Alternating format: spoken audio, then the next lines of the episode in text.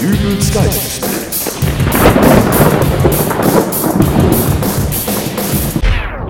Hallo, grüß Gott, moin moin, wie auch immer. Da habe ich heute Morgen beim Durchforsten der Nachrichten mal wieder etwas außerordentlich Interessantes entdeckt. Es ging dabei um einen zwölfjährigen Jungen, der eine Sicherheitslücke im Firefox-Browser entdeckt und dies dann den Entwicklern gemeldet hatte. Im Ergebnis führte das Ganze nun dazu, dass einerseits diese Sicherheitslücke geschlossen werden kann und der Internetbrowser sicherer wird. Zum anderen hat der Junge, ich sag's nochmal, zwölf Jahre alt, hierfür 3000 Dollar erhalten. Die Jugend von heute hat's wirklich gut. Als ich zwölf Jahre alt war, da gab es noch keinen Firefox-Browser mit Sicherheitslücken. Folglich habe ich als Zwölfjähriger auch niemals die Möglichkeit gehabt, in irgendeiner Art und Weise an 3000 Dollar zu kommen. Und selbst wenn ich 3000 Dollar gehabt hätte, wie hätte der Kioskbesitzer von nebenan reagiert, wenn ich plötzlich vor ihm gestanden und eine Tüte gemischte Bonbons für 3000 Dollar bestellt hätte? Ich kann also nur festhalten, dass es den Jugendlichen heute viel besser geht, als es uns damals ging. Wenn ich da an meine Kindheit zurückdenke, wir hatten ja nichts. Umso mehr reizt es mich doch, das Versäumte von damals nachzuholen. Aber äh, keine Angst, ich habe jetzt nicht vor, mich mit einer Kiste Lego-Steinen und ein paar Yps-Heften in der Wohnung einzuschließen, um... Äh, ähm, obwohl, warum eigentlich nicht? Nein, was ich meine ist, ich wollte auch gern so etwas vollbringen wie dieser Zwölfjährige. Mein Problem ist aber, dass ich zwar mit einem Firefox-Browser herumsurfen kann, allerdings von der Programmierung dieses Teils keine Ahnung habe. Wie soll ich da also Sicherheitslücken aufdecken? Was ich bräuchte, wäre also eher etwas Bodenständigeres, gleichzeitig aber auch ebenso Brisantes. Und deswegen wollte ich heute Morgen, gleich nachdem ich die Nachricht von diesem Jungen gelesen hatte, eine Sicherheitslücke aufdecken. Also bin ich zu meiner Bank gegangen. Wo sonst sollte Sicherheit ernster genommen werden als in einer Bank? Ich habe mich auch extra unauffällig angezogen. Hemd, Jeans, Turnschuhe, alles ganz unauffällig. Ich bin über den Marktplatz, die Fußgängerzone runtergegangen und so 50 Meter vor der Bank habe ich dann ganz unauffällig vor mich hergerufen. So, dann wollen wir mal 50 Euro vom Konto abheben. Eine ältere Dame, die mir gerade entgegenkam, schaute mich zwar irritiert an, aber ich glaube, ihr ist dennoch nichts aufgefallen.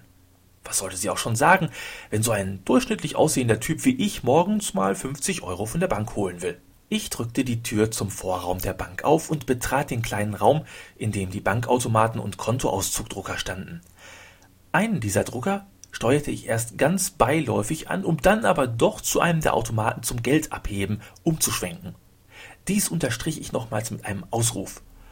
Ach nee, Kontoauszüge brauche ich ja gar nicht. Ich will ja nur eben 50 Euro von meinem Konto abheben. Vor mir stand ein Mann in einem blauen Arbeitsanzug vor dem Bankautomaten. Er war wohl gerade dabei, etwas Geld abzuheben und drehte sich wohl aufgrund meiner beiläufigen Äußerung zu mir um. Ach, keine Angst, ich lasse Ihnen noch genug drin. Ich hingegen versuchte ihn schnellstens zu beruhigen, damit meine Tarnung nicht auffiel. Nur die Ruhe, ich bin genauso Kunde wie Sie hier, sagte ich und fügte dann noch etwas lauter hinzu, ein ganz normaler Kunde. Plötzlich hörte ich hinter mir ein Surren.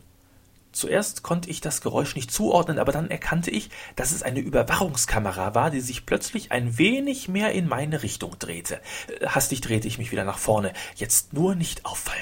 Mittlerweile war der Mann vor mir fertig und verstaute gerade sein Portemonnaie wieder in der Innenjackentasche. Dabei grinste er mich breit an. Ich geh dann jetzt mal Brötchen holen, nicht? Er verließ den Raum. Komischer Vogel. Aber egal, nun war ich dran und es lag an mir, eine Sicherheitslücke aufzudecken. Ich war gespannt, ob mein Plan gelingen würde oder meine perfekte Tarnung aufgeflogen war. Lässig schob ich meine EC-Karte in den Schlitz des Automaten, der diese auch sofort schluckte. 50 Euro, sagte ich dann nochmals und wandte mich nochmals nach hinten um. Es war niemand mehr im Raum, aber ich war mir sicher, dass die Kameras alles registrieren würden. Mein PIN wurde abgefragt. Beinahe wäre ich so unvorsichtig gewesen, ihn ebenso laut auszusprechen. Schließlich tauchten die Felder mit den Euroangaben auf. Was gibt's denn hier alles? 20 Euro, 50 Euro, 100 Euro, 200 Euro. Ach was, 50 Euro müssen heute mal reichen. Sprach ich und drückte auf das 100-Euro-Feld des Touchscreens. Sofort begann der Automat zu surren, knattern, rattern, ächzen und stöhnen und es öffnete sich die Geldklappe. In ihr lagen 100 Euro. Mein Plan war aufgegangen, ich hatte die Bank überlistet. Meine Nervosität überspielend nahm ich das Geld pfeifend heraus, stopfte es unbeholfen in meine Geldbörse und wollte die Bank schnellstmöglich verlassen. Panisch bemerkte ich, dass die Tür zum Schalterraum geöffnet wurde und ein jüngerer Bankangestellter in den Vorraum kam, der allerdings auch sofort auf die Ausgangstür zuging. Er nickte mir freundlich zu und Stopp! Ich erstarrte. Haben Sie hier eben Geld abgehoben? Ich hab nur 50 Euro abgehoben, beteuerte ich. Ja, ja, sagte er, ging zum Automaten rüber und griff nach meiner Bankkarte, die ich dort vergessen hatte. Aber die hier brauchen Sie noch, falls Sie noch mal Geld holen wollen. Ich atmete auf. Danke, murmelte ich verlegen. Kein Problem, gehört zum Service. Sicherheit und Service sind unsere größten Stärken. Schönen Tag noch. Er verschwand. Gleich morgen werde ich übrigens wieder zur Bank gehen und denen mal zeigen, was die da für Sicherheitslücken haben. Und weil ich keine 12 mehr bin, erwarte ich auch eine deutlich höhere Prämie als 3000 Dollar. Die werden sich wundern. Also bis demnächst, euer Dübel. Und tschüss.